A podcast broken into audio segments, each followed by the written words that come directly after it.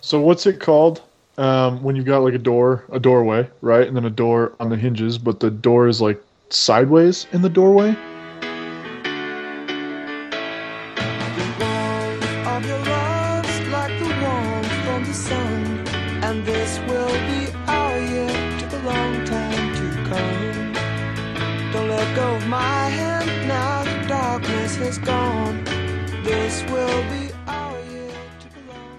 Everybody. Hey, hey, Jason. Hey, guys. Hi, Jason. Hi, Jason. How are you guys? Good. Trevor, I, I thought you wanted to go first. You always get in there first, so I, I was going to let you talk. Yeah, You're like Bill Cosby. That's too that. Was that was that not good? Is that Trevor, bad? is Trevor eating Jello pudding? Is that what this is? Yeah, that's what I meant. All right. He loves he loves pudding pops. Pudding pops. You bet. He loves putting pops in places they don't belong. But, Oh boy. anyways. But yeah, let's No, let's keep going. More, more on. Bill Cosby jokes. We're killing it here. We're relevant. We've Yeah. we've reached a new level of relevancy on the podcast. This is going to be really good for our brand. Yeah. This is a brand building exercise, guys. So, what are we here to talk about? Okay, well, we've got three things on the docket. I think the docket is not actually an accurate term. Really, it's a notebook, and I wrote these things down. Uh, but we've got a lot of news coming out of Real Salt Lake in the last week, and it's probably good to start talking about some of it, considering we've kind of been avoiding a lot of things since that awful, awful match. Uh, so first, we've got the Carlos Salcedo situation. Uh, then we've got a, a quadruplet of a quadruplet, a quartet of out of contract players, uh, and then we have four players we haven't taken options on. Uh, and I figured we could start with Salcedo and go from there. yeah, let's talk about Salcedo. So, Jason, do you want to give us a recap of the Salcedo situation? Oh yeah, I'm probably the most qualified person. Um, You were very active on Twitter that night. yeah. So he like tweeted out this. T- let me let me read this tweet Okay, if I can still read it while he has me blocked. well, that's true. Oh, I can't. Cool. All right. So, Well, Tweeted sum a it up. message that was just like, "Thank you, Real Salt Lake, but I don't want the team to pick up my option." And oh, Why he would deleted the it. Oh no, he didn't. the? Oh, he didn't Uh, delete it? No, it says, I would like to thank the owner, staff, and my teammates at RSL for the 2014 season. I have, together with my family, decided not to stay with RSL for 2015, and I asked the team not to pick up my option. To which the team promptly said, no. And it has been a hard decision to make, but it's a necessary one for me. And his SLC experience has been unreal and a second home, blah, blah, blah. I've enjoyed it. It's just, from there, it's just kissing butt to people. And then it turns into this is a decision based on personal differences with the GM at the club, who has unfortunately not kept his commitments to myself or my father, and has not at any point been interested in resolving our differences. I wish everyone at RSL a good 2015 and look forward to following the organization from a distance. Goodbye. Yours sincerely, Carlos Salcedo, number 16. End I hope wherever he lands, he doesn't get the number 16. That's just my hope. That's the one thing I want out of this situation. I I kind of, kind of, kind of want him to be back at the team. Really? Like, am I the only one that, that actually kind of wants him back? Uh, of the three of us, I mean, you, of, you of might us, be. of us three. Yeah. Well, maybe not wants him back, but like would be okay with him coming back to the team. I would be okay with him coming back to the team if he gave a giant like mea culpa and and fired his dad and divorced his family. That's a thing, Yeah. right? To be as a to be player. clear, if if people didn't already know, his dad is his agent, right? yeah. Or his manager, or some. He, he's in a professional capacity relationship with his dad, so it's not like. looking for is bad influence. Yeah, that could be it. Okay. but no, it's it's not just like his dad's acting on behalf of him because he's a young player. It's, it's like his dad actually has a professional role related to Carlos Salcedo. So it makes sense that Garth might make promises to his father. might, but I don't know. Jason, you were going to say something? As a player, it would be nice to have him back because he's a really good young player. But as a person, you can fuck off after you say something like that. Yeah, and I've, I've heard some people argue that it's a cultural thing, but what do you think of that? What what's a cultural thing? Being an asshole? Yeah, um, but that that sort of statement, I guess, the you know, I don't want to return to the club because this, uh, and kind of trying to push the boundaries on that. The thing I read as a cultural thing was his being involved in his business, not the not the public statement. That's not a cultural thing. Yeah, and I, I don't know that it is either. I think there have been some high profile players who have made statements like that, which leads people to think it's a cultural thing. It sounds not like a cultural thing, but more like a like a negotiating tactic. You know what I mean? Like make your player look good, make the team look bad. You But know, he- something like that. Oh, Yeah, I would, I would agree with you, Jason. I don't I don't think it's a good look for him.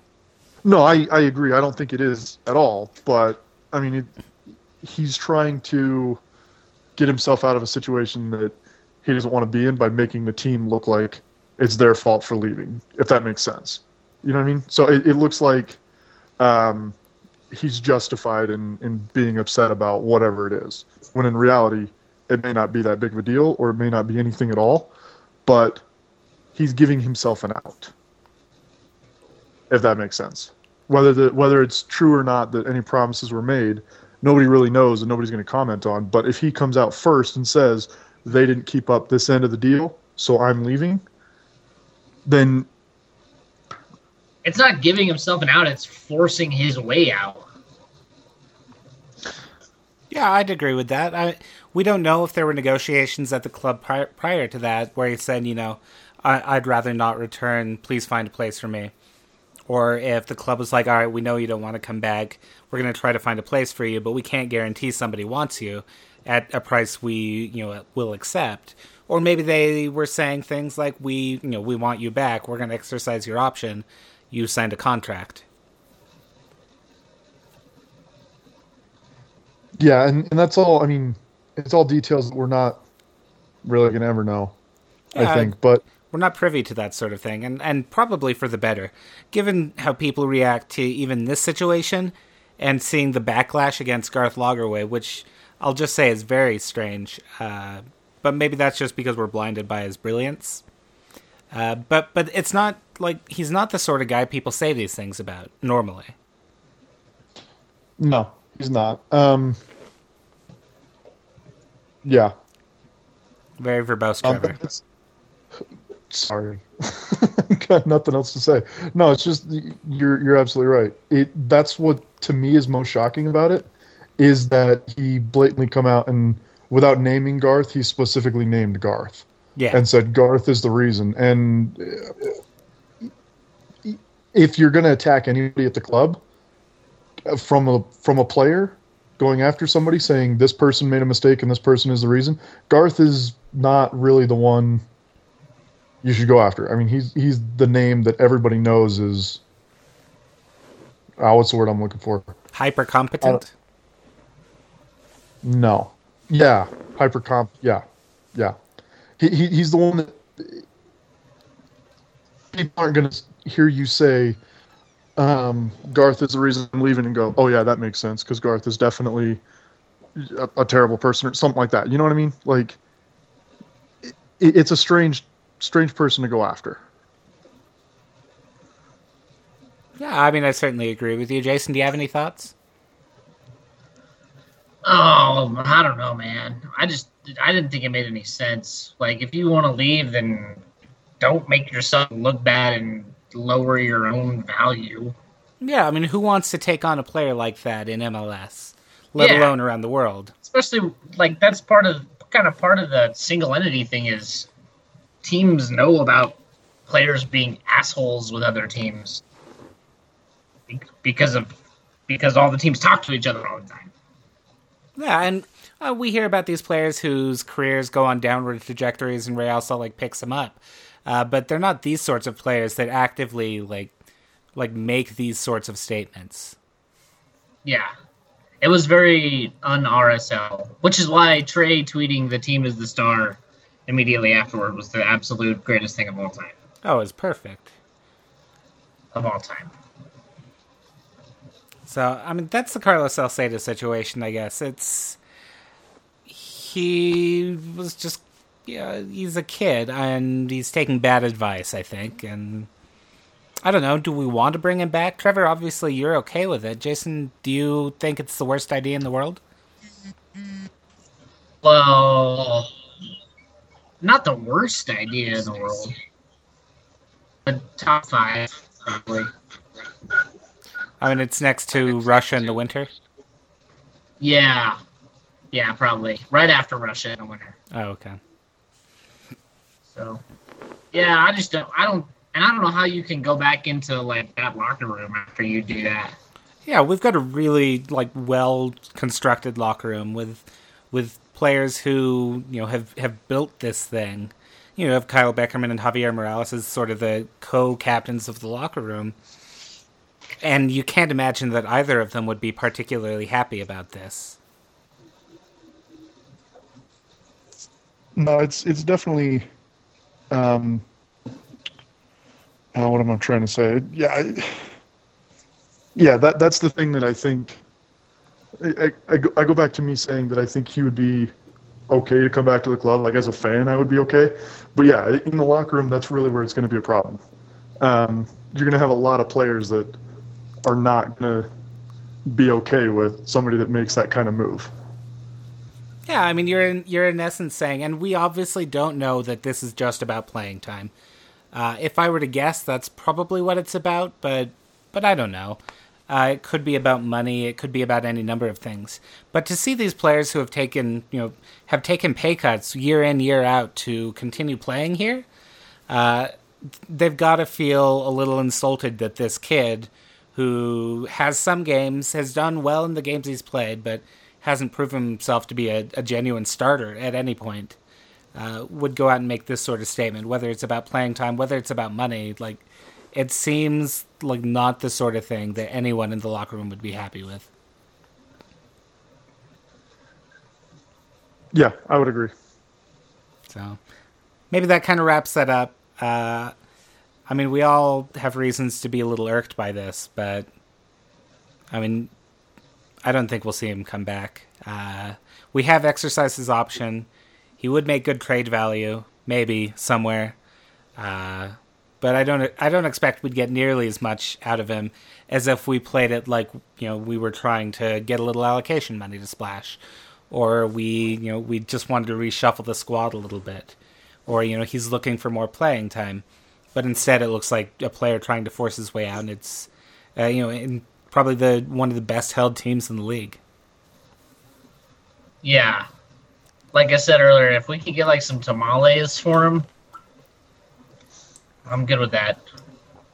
I'm just going with the uh, international slot permanently, Or a, so or we can get to collecting them. Yeah, I'm I'm kind of hoping we get a transfer fee, to be honest. I would love I to sell him out of the league. That would be great.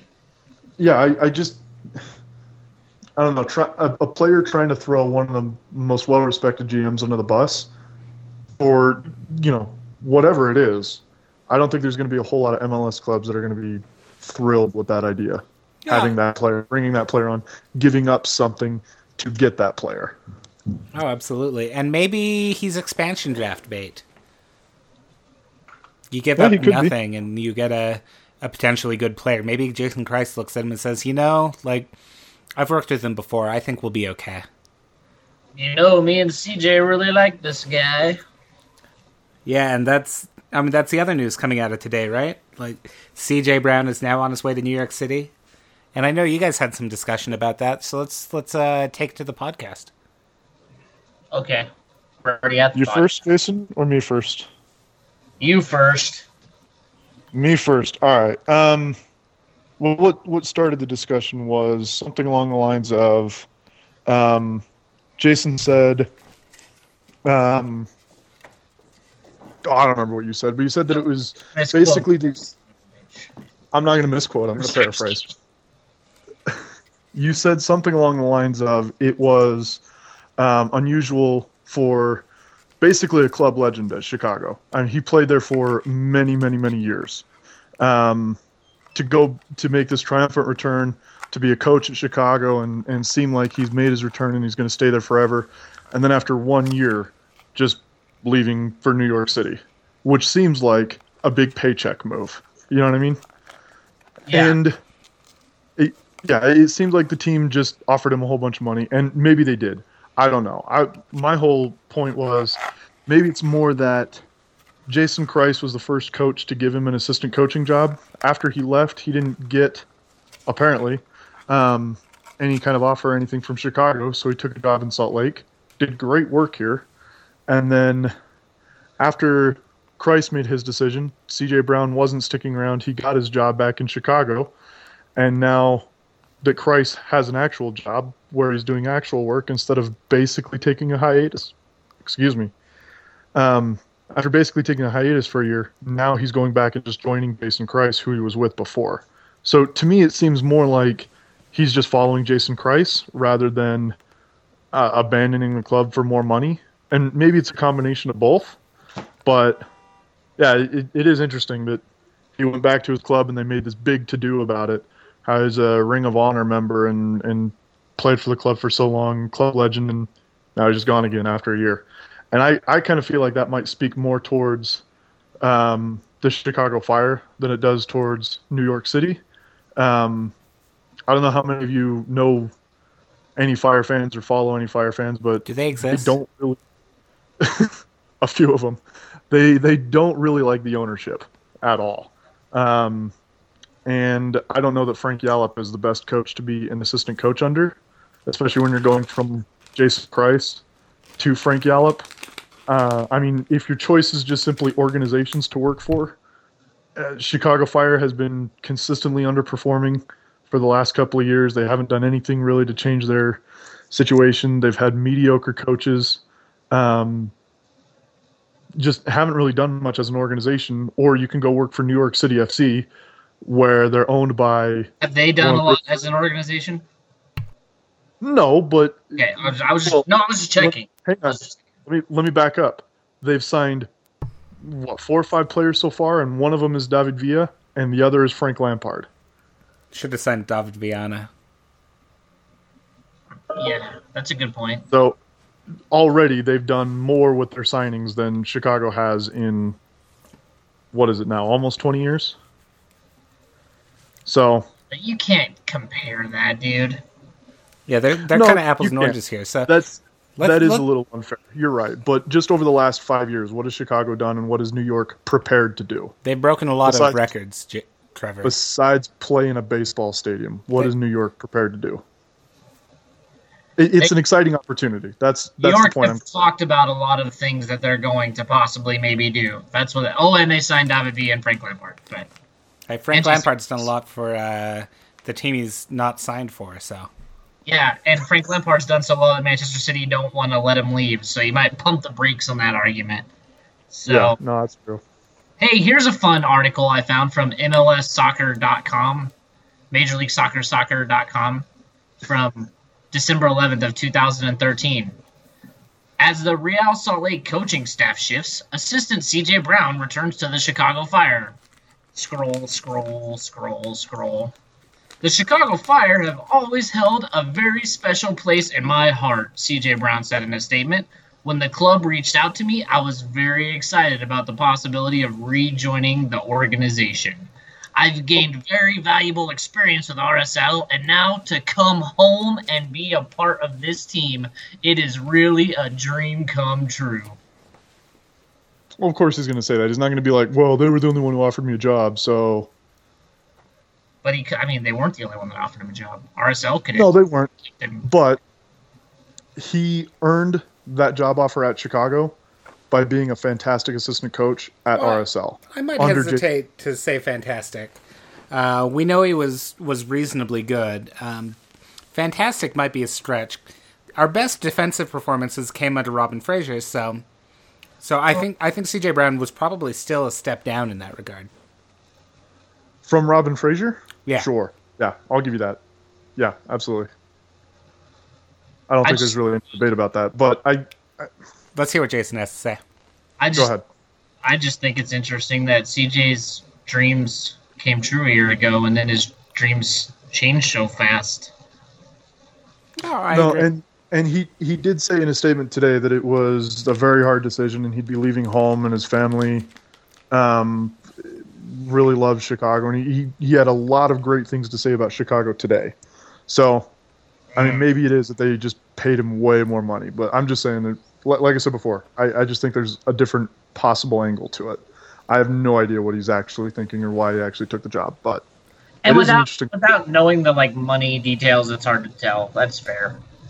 yeah, But since it's Manchester City, I'm gonna assume it's money. I don't Fair. think you'd entirely be entirely off base there. So, all No. right. Uh, so, you guys need a break, or should we move on to out of contract players? and yeah, let's take a quick break. Yeah, we'll take a break. We'll be back in just a moment. Oh yeah, took a long time to come. My, my, my.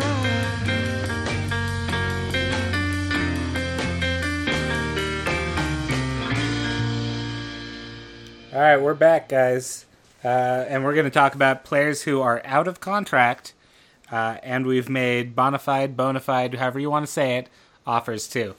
We did agree we'd say bona fide, uh, and then I broke that circle of trust. So, my apologies, but it is what it is.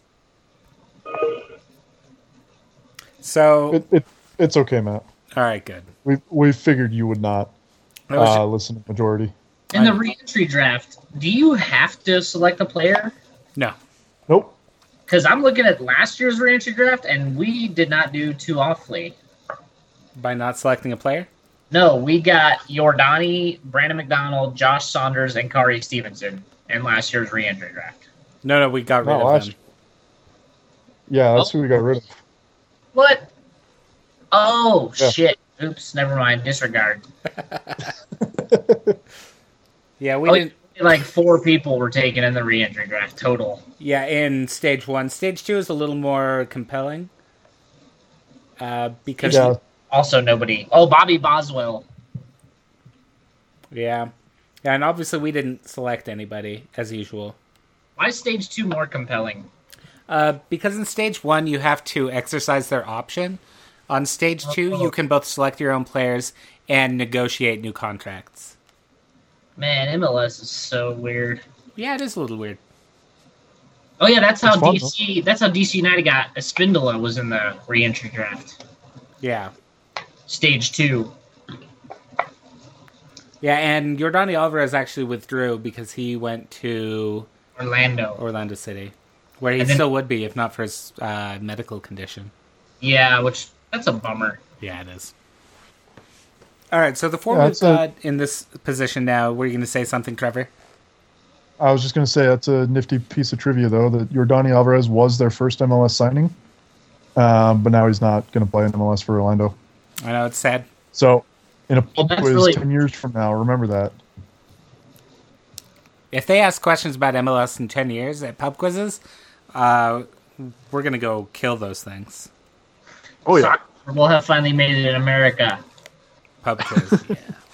Okay. If Jordany Alvarez is an answer to a pub quiz question in 10 years, soccer Oh, will he, have made he- it in America. he's perfect for those things. I mean, given that he was a Cuban refugee, like that adds a lot of intrigue to it. Yeah. Okay, so we've got four players out of contract who we've extended bona fide offers to. Are you recording right now? Yes, I'm recording. Oh, I have to tell you about something when you're not recording. Should we That's take a break or uh, are we good? Yeah, yeah. Take a break. Okay, we're going to take a break and then we'll be right back to presumably hear a Tinder story.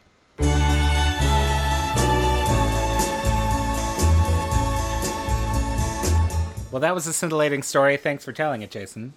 You're welcome.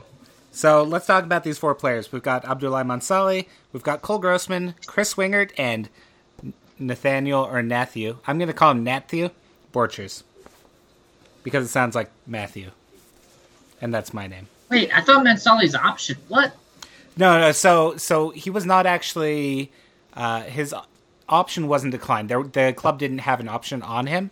Oh, okay. They did not extend a bona fide offer to him.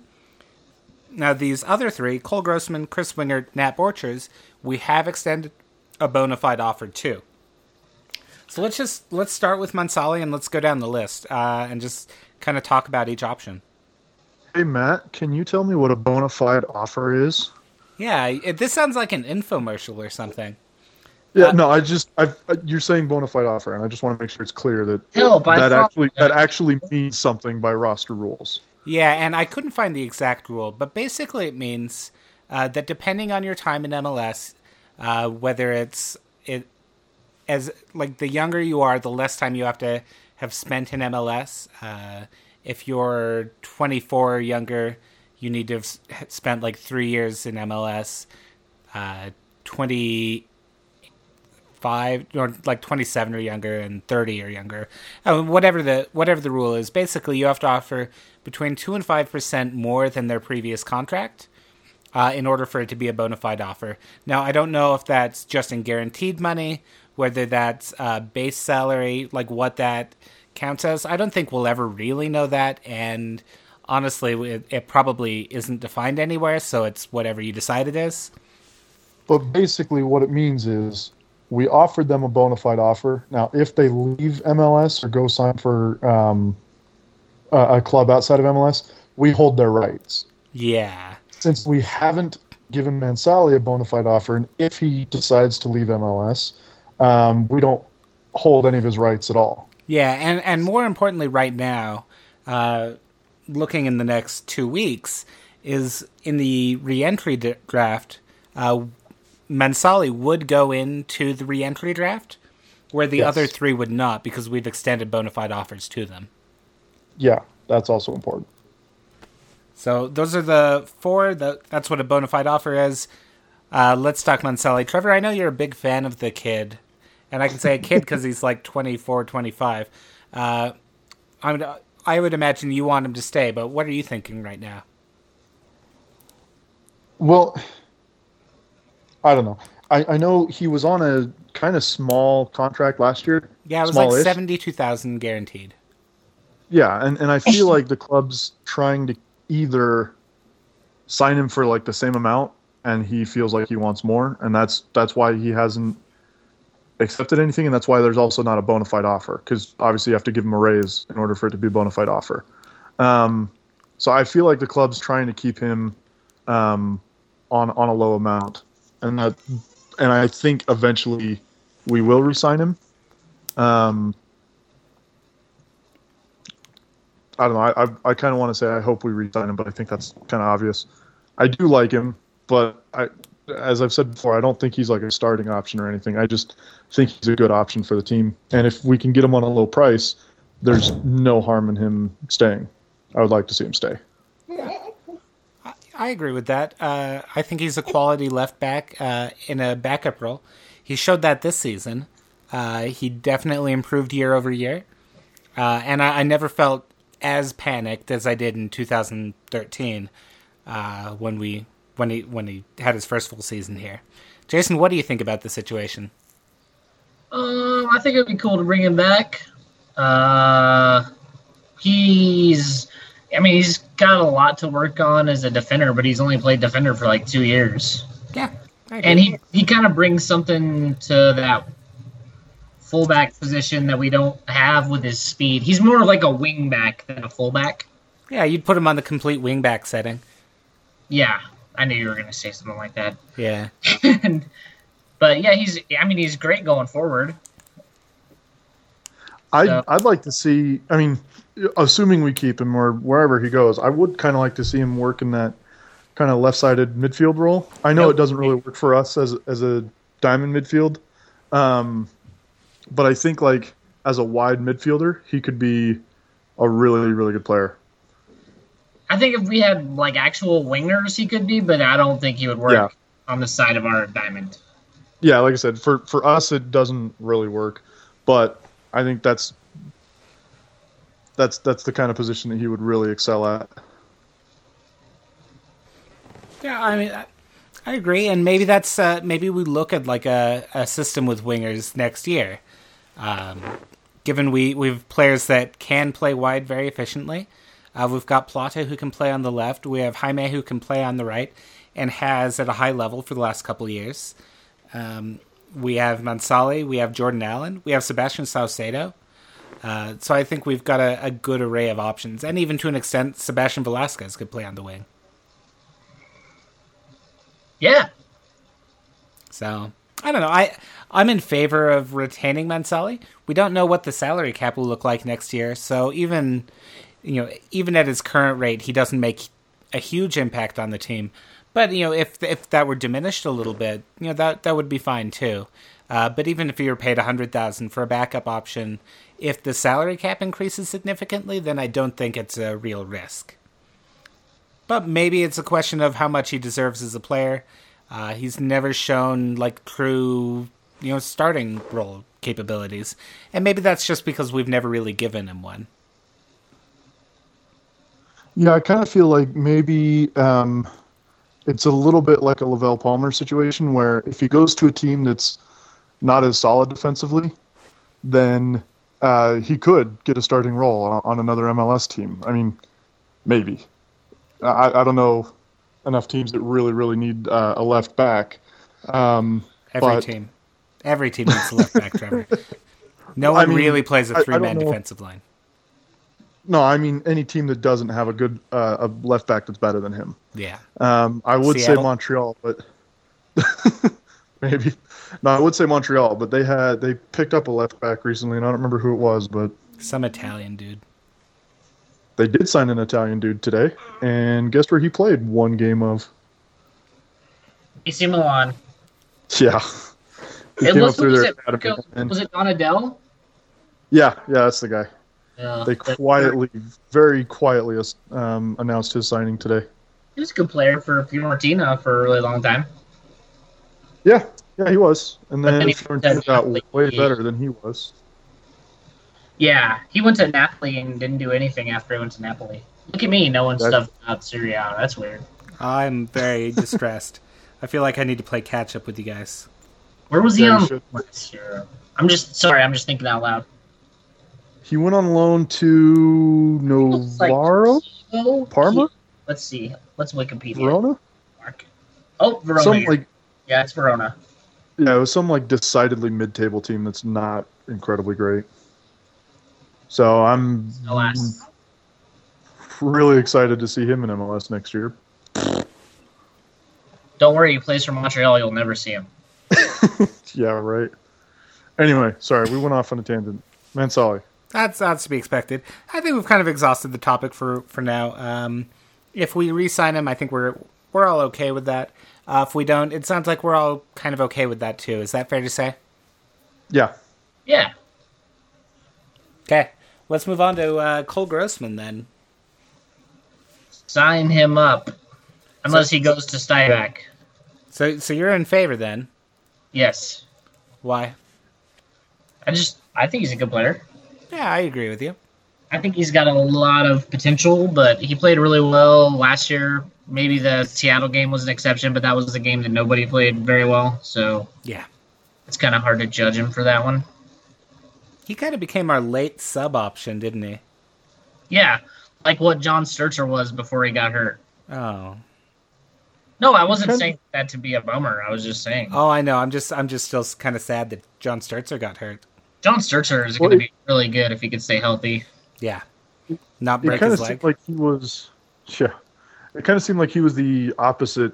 I mean, you, have got like offensive midfield or defensive midfield substitutions, and it seemed like Stertzer was very much uh, like an offensive substitution, and Cole Grossman was like the defensive. If you, if you needed to shore up the defense, you bring in Cole Grossman, and he did a really good job coming off the bench. Yeah. Um, for the, yeah. I, I don't think he really shined in the games that he started. I mean, he was serviceable, but there was a definite drop off, and maybe that's just because it was Kyle Beckerman was missing. But yeah, that's a really difficult role for any player who yeah. not a season starter. Uh, even yeah. Kyle Beckerman struggled a little bit after the World Cup, and it took us a little bit of time to get back, you know, back on our feet. Now, once Beckerman did get back, looking uh, at Stertzer from July forward, he played in only one loss. Uh, that was the September loss to Seattle Uh, clearly not good enough there. Uh, I wouldn't blame that one on Cole Grossman by any means, but so that's just an interesting little tidbit that he. It looks uh, a- as a very surface look. He did come on and steady the team, Yeah. and in fact, looking back further, outside of his starts, uh, I think we won or tied basically every game he played in, uh, and that Seattle game, obviously. So kind of cool. Very good player. Uh, I assume you guys are in favor of keeping him then. Yes. Grossman is the one that I'm the most indifferent on. Um, I'm I'm not Shaking really my pulling either way. Not not really worried either way if we lose him or keep him. I know that there are a lot of good reasons to keep him, and but I mean, like if we don't, I don't think it's the end of the world. Well, I agree with you. Okay, so moving on, let's talk about Chris Wingert. Uh, he's sure to divide opinions a little bit. Uh, Jason, what do you think? Uh, I'm the most indifferent on him. Okay. Uh, do you think if we sign him back and we, if we keep him, do you think he's an okay starting option, or do you think we need to reload at left back and, and get a new starter there? Getting a new starter might not be a bad idea. Yeah, and, uh, we, Just- Or somebody that can compete for that spot regularly. If we could, I mean, if, if we have the option of signing a left back, um, I mean, I, I don't know that we need to go out and find. If we keep Wingert, I don't need that we need to go out and get better at left back. You know what I mean? Um, I don't think that's really a position of concern if Wingert returns. Obviously, if he leaves, then yeah, we definitely need to get a left back. Um, but I, I, I don't really think we need to provide competition for Chris Wingert at left back. I guess is what I'm saying. Okay. Now, here's one thing to think about. Even if we do re sign him, uh, that doesn't mean he won't get taken in the expansion draft by a certain team from New York. Not Red Well, Bulls. That's the well, Red Bulls aren't from New York. Um, yeah, no, that's that's the rumor and that's the thought. I mean, I actually thought I don't know. New Jersey was a suburb of New York City. no, it's actually not. It's a completely different state. Oh, Um, the, the more you know. Jersey is a suburb of New York City. But uh, no, it, it's it's funny. It seems like that rumor. There, there's a bunch of fans that think that that's just a for sure thing. It's going to happen. He's going back to New York, whether it's from a trade or the expansion draft or um, from him being out of contract and just being signed by New York City somehow. Um, there, there's a lot of people that have already made up their mind that that's going to happen. Um, and it's funny that so many people came to the same conclusion, or at least heard the same rumor, and thought that it's just a foregone conclusion. That's just Um, to me. It's because he posts a lot of photos of New York. He's obviously from New York. He's proud of being from the city, and so it just seems like a natural move. I don't even know if they're like grounded rumors in this case. Yeah, that, that's that's the thing. I, I don't think there are at all. I don't think he's really done anything. I don't think Kreis has come out and said anything. I don't think either team has said anything, or you know anything that might feed rumors. I don't think anything has actually happened except that fans have put two and two together. Kreis is in New York, and Wingert is from New York and might like to go back. I mean, I, that, that's I think really- I started that rumor. Good job, Jason. Hey, I just connected the dots, man. I, I just think it's funny that it's it's grown so much legs off of you know literally. I mean that's the only be- piece of information. Kreis is there, and he's from New York, so obviously he's going there. Yeah. I, I just think that's really interesting. Yeah, it is. Naughty. I, I missed that actually. Yeah. What? I missed what you said. I said it's the Illuminati. Oh, that that makes sense. I thought you said something about your you being naughty, and well, I I don't really want to talk about that on the podcast. Uh, that seems like something we should talk about in person, rather than over Skype. or not at all. That's an option too. No, I kind of want to talk about it. so, Okay. Jason, you don't have to talk about it with me. You can uh, just talk about it with Matt. all right, perfect. Appreciate that, Trevor. so for me, Chris Wingert, uh, yeah, maybe he could still be a good option at Real Salt Lake. Uh, honestly, and I tweeted this earlier, uh, I, I think he could make a good center back option uh, as a backup player.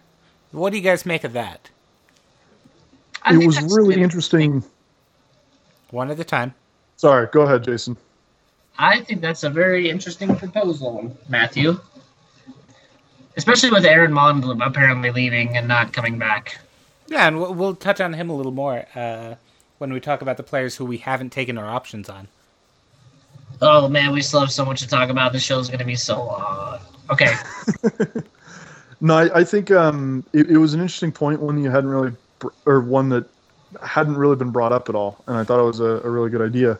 Um, but I mean, when you think about it, Wingert's kind of, I mean, not outright been a backup center back, but he's played center back for us a couple of times. I mean, kind of dire situations. Usually, whenever we get a red card from a, a center back, he shifts over to center back, and we usually bring a, a left or right back replacement onto the field, or at least that's not unusual.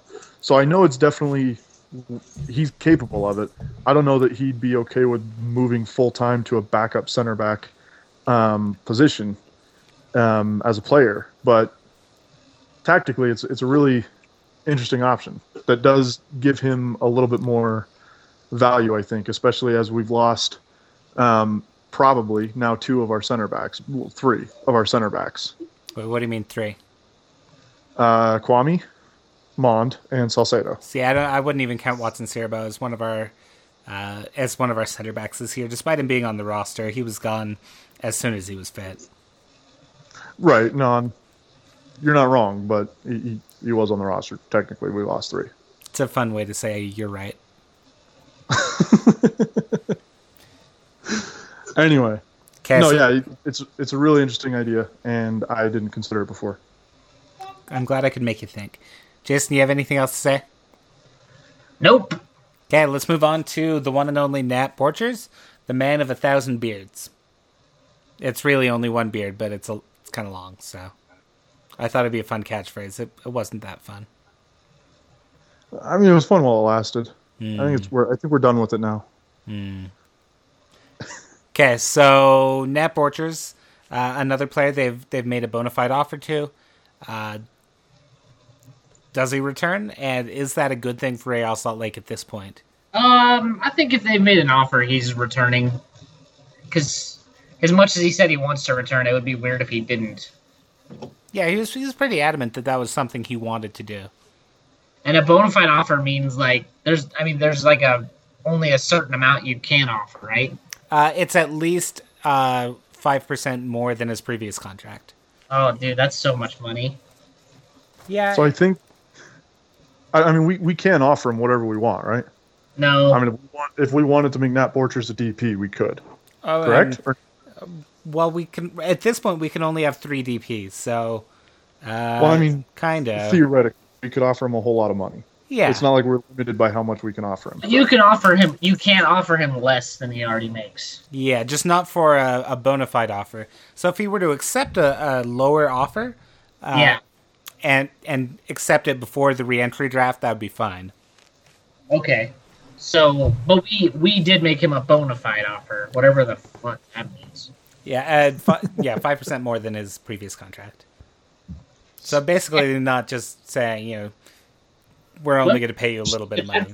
players union should get like a percentage of what those guys make for life. Yeah, That's like the So- dumbest rule of all dumb rules. But anyways, So let me let me ask you guys this: We're making a lot of the league. A lot of people are making a big deal about the CBA, and maybe players are holding off on contract negotiations until we find out what's going on in the CBA.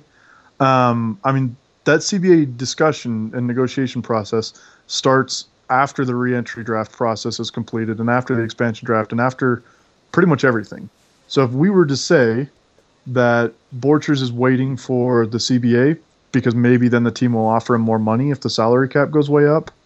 Um, I mean, he- he'd have to hope that nobody else picks him up through the reentry draft or the expansion draft or all of that, right? okay, that's guys, a keep lot, talking. I'll be a one lot to second. bet on. What was that? That's a lot, that's a lot to, to bet on because somebody would take him. Somebody would. I mean, he's a thirty game a year center back, and he gives you a high level of play. Someone's going to take him in the reentry draft, if not the expansion draft. Yeah, so I, guess my question is should we give that thought a lot of weight? The idea that maybe he's waiting for the CBA. No, Because I mean, if, if if he if he wants to stay in Salt Lake, he would have to accept a contract offer pretty soon. um, He I think really wait for January, probably. I could be totally wrong on this, but I think the CBA is already a done deal. Because otherwise, you would be hearing way more about it. Like if the players really thought that the CBA wasn't going to happen and you know they're not anywhere close, blah blah blah, they wouldn't be going into the final of the of the league without commenting on it at all. You know what yeah, I I, mean? think you're exactly right. Yeah, no, I'm. I, You know, Borcher's, Borcher's salary is two hundred and twenty-five grand. that is huge. That's that's Yeah. insane. Yeah, it's You a pretty substantial insane? contract. And we're gonna offer him five percent more than that. At least five percent more. I think for a starting center back, that's a pretty that's a, a pretty fair salary. Now, Okay. I think the question is if we want him to return as a starting center back. Yeah, that's true. um, before Salcedo did his thing, I would have said probably not. But now Salcedo went and did his thing, so I think we kind of Who's have like to a look at starting comparable, center back. who's a comparable center back in MLS to Borchers that I could salary gaze at? Mm, Uh, Chad Marshall, a quick maybe. s- Uh, do a quick Marshall makes gaze. Marshall makes two seventy. Yeah, Bobby Boswell. Wow, Chad Marshall's gonna get a raise. Did you say Bobby Boswell? I'm gonna hang up on you. Look it up. That's why Houston couldn't hang on to him because he made a lot of money. Uh, Also, 190,000. Yeah. also, look at uh, Brandon McDonald from last year. I, I think you'll be surprised. Oh, I know he made a ton.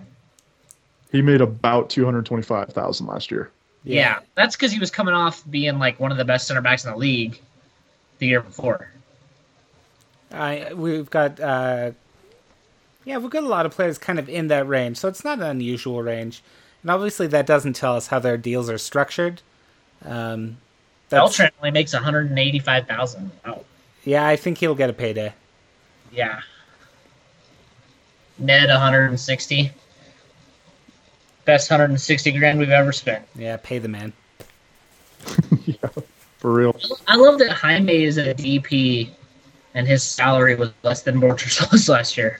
Yeah, and that's the the weird thing about DPS. Uh, it's just, I mean, sometimes just because of uh, like transfer fees.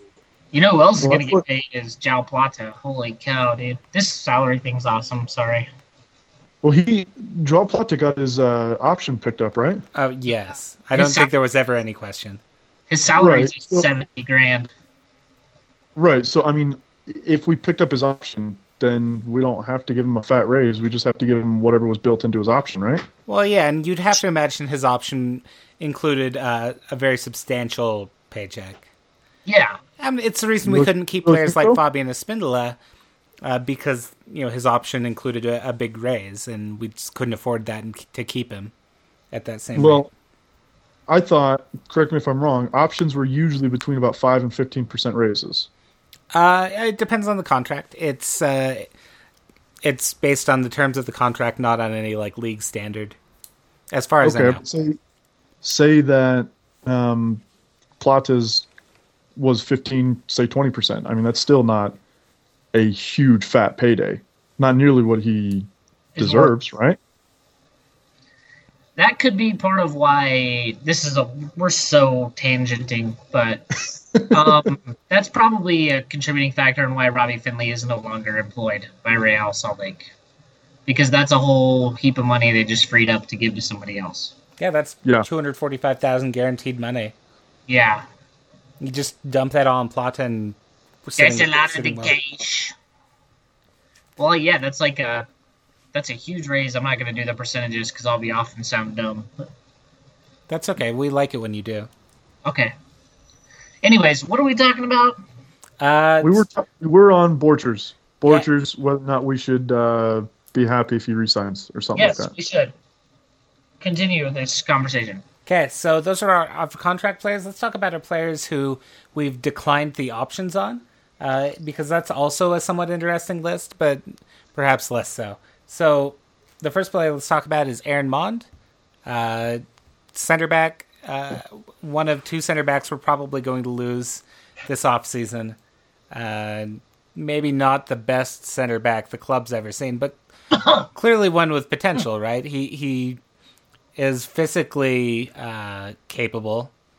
I mean, I guess I am mean- physically capable, except just not fit. But but Aaron Maund had some good performances, right? Yeah, Yeah. we yeah. saw him in person. He was really good in LA the first match of the season. Yeah, he started the season Yeah, really that's well. true. He I mean, he was really, really good in LA. Yeah. And I believe it was against Colorado. He played against Colorado, right? When we we bunkered and won one 0 He got a red card in that game, so bad. yeah, he got a red card. Oh yeah, that's right. That is So that- that's that an great of a awful game. example. Matt, do you even watch this team you write about? Jeez, man. Not really. I don't listen to the podcast either, so Wow. somebody's My bad. phone's going off. Turn Yeah, your that was mic me. around. We'll see if I can.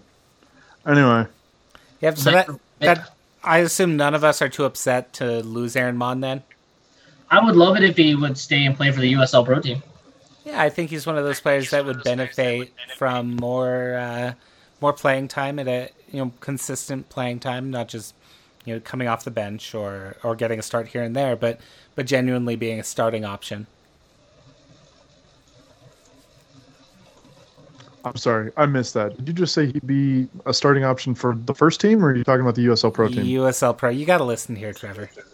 I'm sorry, I was trying to fix my volume, which, by the way, I can't turn off the vibration while I'm on a phone call. You can't- sorry. Wow. No, I can't. I don't know I why. mean, I mean, really though, Maund, he's he's still so young and he has so few like professional appearances. I think you better check that. I think he's like 25, 26. He's 24.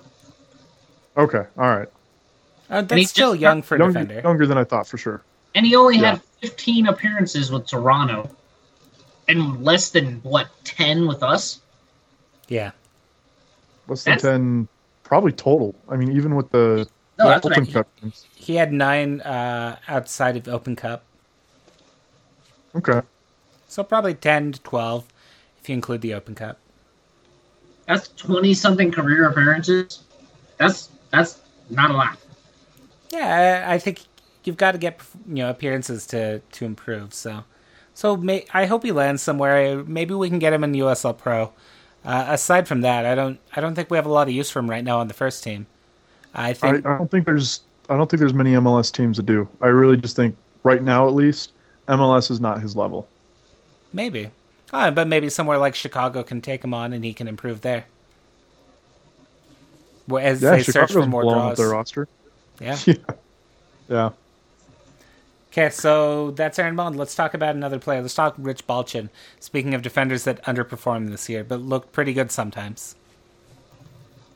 And Yeah. pretty terrible sometimes as well. Uh, he, he- the Chivas game was really bad, but but the Kansas City game was really good. I mean, Yeah, and it's easy to forget about that Kansas City game because it was early in the year, and that Chivas game was, you know, one of the last five games of the year, and he just he was, before Kansas City like totally fell apart too. Yeah. For what it was. I agree. Uh, and and so like losing him under these circumstances, it's like, well, I I understand it. Maybe that Chivas game was like, you know, not not career ending, but maybe that's what it takes to leave a team.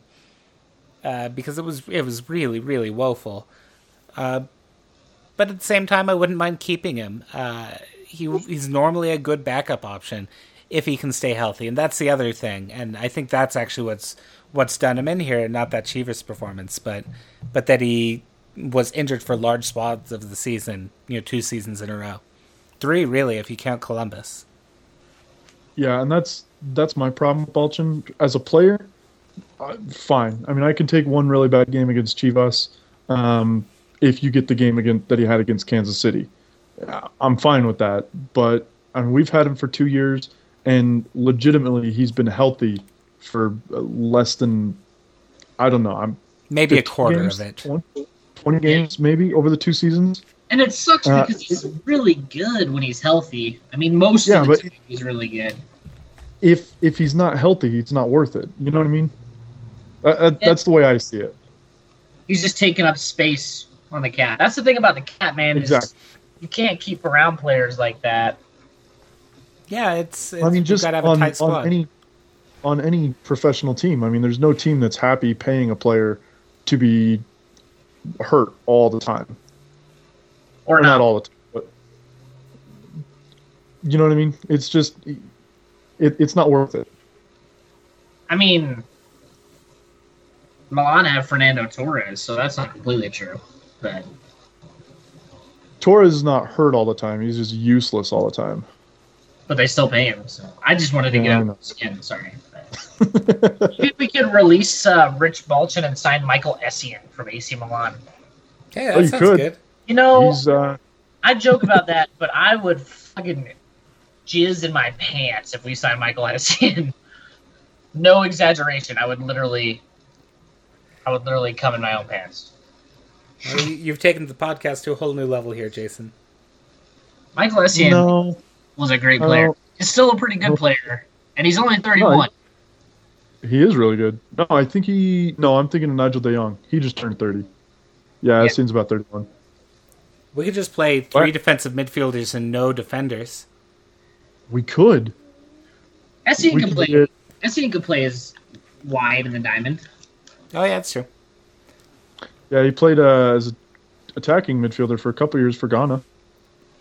Yeah, Fair Michael enough. Essien was so good for like four years with Chelsea. He was, I mean, seriously, you could make a strong argument like best central midfielder in the world for a couple years. You could. I would not disagree with that argument. So, so yeah, but that is never going to happen ever. So let's move on. Okay, uh, let's talk about Benji Lopez. Yeah, let's uh, consult this chart I made. it was none too flattering. Uh, Benji Lopez signed as a homegrown player uh, at 18. Uh, clearly, his career has not taken the tra- trajectory that that maybe we hoped it would, or he assumed it would. Uh, but his best moments have been playing, uh, you know, with the U20s, and that's about it at this point. Even in And even then, preseason, like- he just hasn't really impressed. Yeah, and, and even then, I, I think he's not really worked his way out of the U20 picture, but he's kind of on the outside looking in now, isn't he? Yeah, you've got to play to to be in contention for those, or or at least you know perform really well for the U20s consistently. Uh, he hasn't done either. Uh, he, he didn't really even play with our reserves. We sent him on loan, and he kind of played, but not even really, con- you know, consistently. Then Yeah, and when he did play, again, from what I understand, I didn't watch any of his games in Arizona because why? But he, he just didn't really impress. He wasn't that great. He was just very mediocre from what I read. And I mean, that was playing against USL Pro players or PDL players or whatever team he was playing for. Benji Lopez seems like a player who four years of college would have done a lot of good for. yep, and there are going to be a lot of those that come through the academy. I think.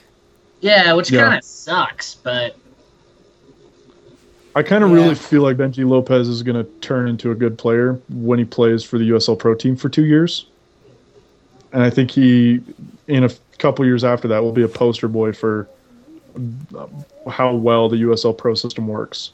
Or he could be. You know what I mean? I really think that they declined his option, and they're probably going to offer him about the same amount of money just to play for the USL Pro team and be a USL Pro player. And Yeah. just do that for two or three years, and then maybe he's ready for MLS at that point. Maybe. I think he. You're right. I think he could catch on in USL Pro.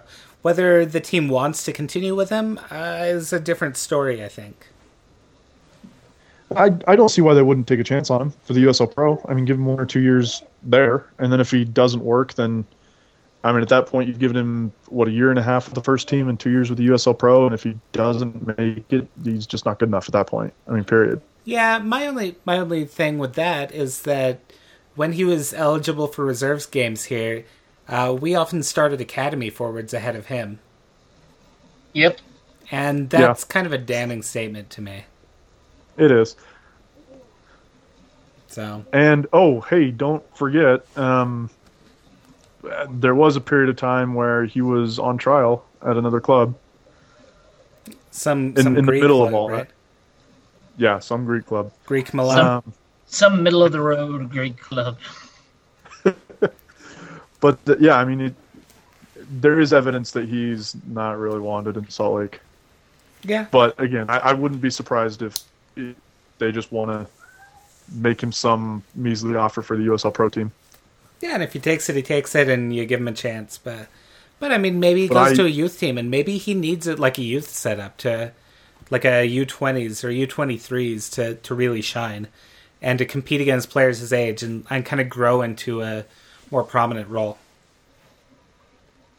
Yeah, I, yeah, Okay, and we've got Mm-hmm. One more player uh, to talk about here, and I saved the best for last. Uh, so don't everybody talk at once. We've got Robbie Findley, uh, the man who went to England and then came home. The prodigal son. Can we call him the prodigal son, or do you have to perform well to do to get that title? no, he had to be terrible in England, which he was, and then you have to come back and do like like really well. Okay. Right? I don't know. He, he's the almost prodigal son. Okay. Regardless, the metaphor probably isn't perfect. Uh, not a first for us on Off the Crossbar Real Salt Lake podcast. you know, I don't think we said that at the beginning of the show, so it's good to remind people what they're listening to. It is. And we're Thanks, man. probably at about the hour mark, so maybe it's one of those public, you know, those radio things where you say what your, you know, you say your show or say your uh, station, a station call, a call. Yeah, I don't remember. it's. Station station identification. That's Ah, the thing. A station identification. you pause for station identification. Off the Anyway. crossbar. There we go. Just like that. yeah. Okay, so I've delayed Robbie talking Findley. about Robbie Findley long enough. Uh, Jason, you go first because Trevor, I'm sure you can't wait to talk, and it's probably good to No, make I'm- you wait I'm and gonna- compose your thoughts. I'm going to let Jason say everything that I'm probably going to say because I imagine we have the similar feelings. Um, what does your daughter think? I think that's the most important question. What My is daughter's actually reading Calvin and Hobbes right now. Your daughter's reading Calvin and Hobbes. that's quality parenting? Yeah, a little bit. Uh, that's pretty fantastic. I I'm not torn up about Findley leaving. Like as much as I defended him, I get it. It's a business move. He was making a lot of money and he wasn't producing, and he'll he'll get a job somewhere else. I mean, it sucks it didn't work out, but you know what are you gonna do? You're very rational and level-headed about this, which is a positive quality. Uh, but I was looking more for for uh, a little anger out of this. Trevor, what do you have to say? Are you asking me to be angry about us possibly losing Findley? I don't know. Just say something. Just just rant or whatever. I don't know. Whatever you do. I mean, it, I can't. It's a move that makes perfect sense for the club um, for every reason that Jason said. He's way expensive and he wasn't producing. So you either give him the opportunity to go earn money somewhere else and work for another team because he's not working for you, or you give yourself an opportunity to renegotiate a contract and pay him a lot less. Because I mean, you got to pay your players compared com- equal to what they're producing, and what he's producing is not a lot not nearly as much as uh, his contract is. That that I think we can all agree on. Uh, his his guaranteed compensation is like 215, 225,000 a year, uh, sort of Borchers level, and for not being a regular starter or a regular contributor, uh, I, I think it, it makes it difficult to want to want to keep him. And I, I'm with you, Jason. I, I try to defend him a lot. Uh, I still think he's he's not a bad player, despite the flack he sometimes gets. I think his touch has improved, you know, tenfold even over the last year. Uh, and I think he's grown into a better player even for us, and transitioned into roles that that weren't just dependent on his physical abilities, on his speed. Uh, but at the same time, eh, he's not producing. He's he's getting paid a lot. We have other players who are going to take those spots. We've got Jaime, We've got Saborio. We've got Plata. We have Garcia up and coming. We have Devon Sandoval, who it looks like we will keep unless he's taken in the expansion draft. Uh, and it's it's tough, I guess. Uh, that that's a really tough spot to be in because he's going to need a run of games to really you know get back into good form, and we just we can't give it to him like no matter what. Yeah. So You also you failed to mention we've got uh, Bofo Saucedo coming up next year. I'm going to be on the team, so it- Right. it's just another option at forward. I mean, he's young and he probably won't get that many minutes, but I, I I, mean, that don't means- think he'll get any first team minutes. He'll he'll be with uh, with Real Monarchs, and I don't think he'll go beyond that for his first year. Who? and Saucedo. And you're probably right, Yeah. but at the same time, I mean, it's just we've currently right now, assuming we don't get any forwards taken in the expansion draft without Findley, still got what, five forwards, yeah, six if you count Saucedo, which we won't. But I mean, we've we've gone whole seasons with five forwards before. we went Um, seasons under Jason Kreis with three forwards. So Yeah, so I, it's already kind of crowded. Um, if he's the odd man out, eh, I mean, it makes sense. Eh, yeah, I feel kind of the same about it that I did about. Well, I can't say about Espindola leaving because I was stoked Espindola left. But yeah, I mean it sucks because I think he brought something that other the other players in that group of forwards may not have. But you got to produce. I mean, at some point, at some point, you have to produce. and when you're a veteran player, that's Even gonna be even tough. if you're not a 15 goals a year guy, you can't be a one goal a year guy when you're making two hundred and forty thousand dollars. Yep. Which for a pro athlete doesn't sound a lot, but for MLS it's a lot of money. Ah, it's just the craziness of our league and the youth of our league. Yeah, and I'm sure he'll. And I, I bet Robbie Findley will land with a good team. Like he would be a great addition for a team that's like kind of right there on the edge of a playoff team. Yeah, or and, Or- and here's a kind of crazy thought. What about like an LA Galaxy? Yeah, if he went back to, the, or here's a crazy thought. Like as much as I would hate it, what if he went to Kansas City? Kansas City, or even New York, maybe. Yeah, he'll figure it out. I mean, maybe he'll replace Thierry Henry for the Red Bulls. That was hard to say. Fantastic. Yeah, I'll bet it was. it was hard to hear. Oh, No, you guys, you guys are throwing out clubs. Um, the one that, that comes to my mind is Philadelphia. I Oh. I think. He's not a goalkeeper, Trevor. yeah, but Robbie Findley, netminder. I mean, it's it's the club or it's the kind of club that needs uh, a goal scorer, and it's, I mean, it's a club that revitalized Connor Casey's career, whatever was left of it. Um, so I don't know. I mean, there's plenty of clubs that he could fit in. Maybe Real Salt Lake just isn't it for him anymore. Maybe he'll go to Portland. They had his rights before. Yeah, that's an option too. There was actually uh, there's a Portland guy I follow that made that joke exactly today. As soon as the news was announced, he was like, "Oh, hey, I bet we can pick him up in the reentry draft again." Who do they have? It? Uh, they're pretty good at forward. I mean, good is a relative term, but yeah, they have they have good players at forward. Uh, they've got plenty of good players at forward. Are you kidding me? Yeah, That's what he They're said. You, ju- you guys just agreed with you arguing. that's true. This is this is classic Trevor for you. They have they have good players at forward. Uh, they have plenty of good players at forward. That's literally Well, what. Matt, Matt made it sound like their players were like ho hum at forward. Oh no, they're I'm really making it clear good. that- okay, just- all right. Then, They just are. They're in Portland. Is the problem. So. Man, what is up with that? That's at some point. Don't people go? Maybe this Caleb Porter guy isn't everything he people think he is. Uh, yeah, I think people have started saying things like that. We'll see how it turns out next year to see I if, part if of that continues. Is is Gavin not signing the players that Caleb wants to? That never helps when you have a GM who's like, "Nah, let's get this guy instead." Yeah.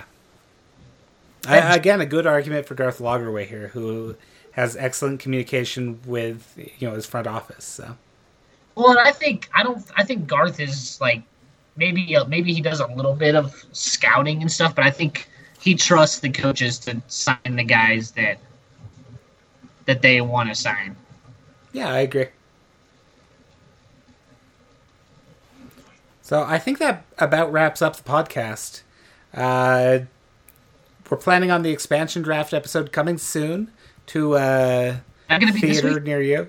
Yeah, I, I think we will plan on that this week. Uh, we've got to give somebody a treat for the weekend, uh, or you know, yeah, there you go. And, and maybe we'll uh, work out a special guest or something. Uh, Trevor can get his daughter on. Uh, she can recite some Calvin and Hobbes for us. We should see if Dunny wants to be on. Yeah, we should. Like uh, what players go through going up to the expansion draft, sort of thing. Oh, that was that's a really good idea, man. I don't have those up very often, but I know you're uh, you're a, a sage here. Jason. yeah, shock it, shock me up for one. Watch Dunny not be available, and then all of our fans leave because we promised something we can't deliver. Not promising anything. I said maybe. Don't put words in my. Uh, You're right. I'm if sorry. we still have fans at this point, then my condolences. Yeah. So I think that wraps up the podcast. Uh, anything you guys want to say in closing? Uh, go Galaxy. Yeah, I mean the if, if LA Galaxy win, we get our Champions League spot, and that's that's compelling. When is that game? Is that game Saturday or Sunday? Sunday. Okay. Yeah, three Eastern on NFL Day. G- way to go, MLS.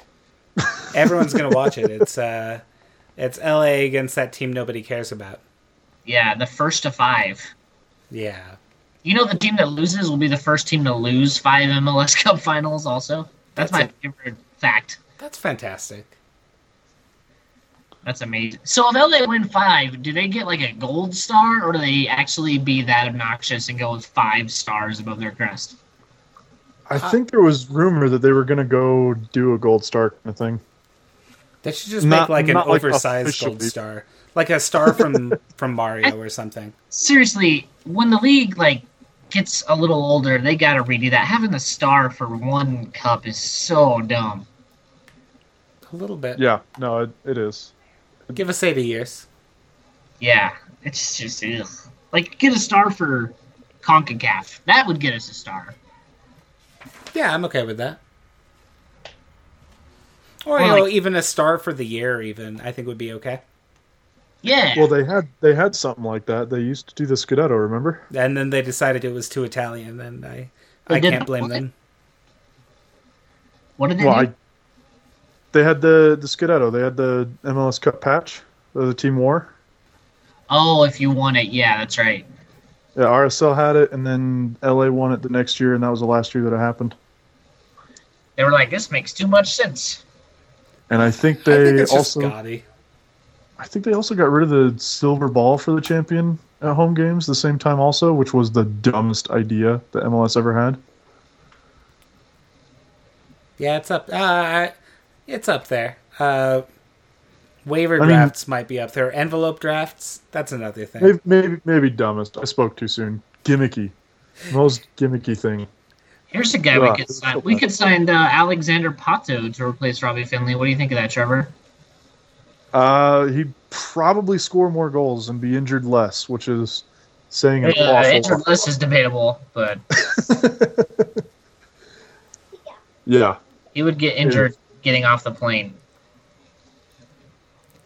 Well, that's that's a risky take, I guess, when you have to sign high-profile players that played in Italy.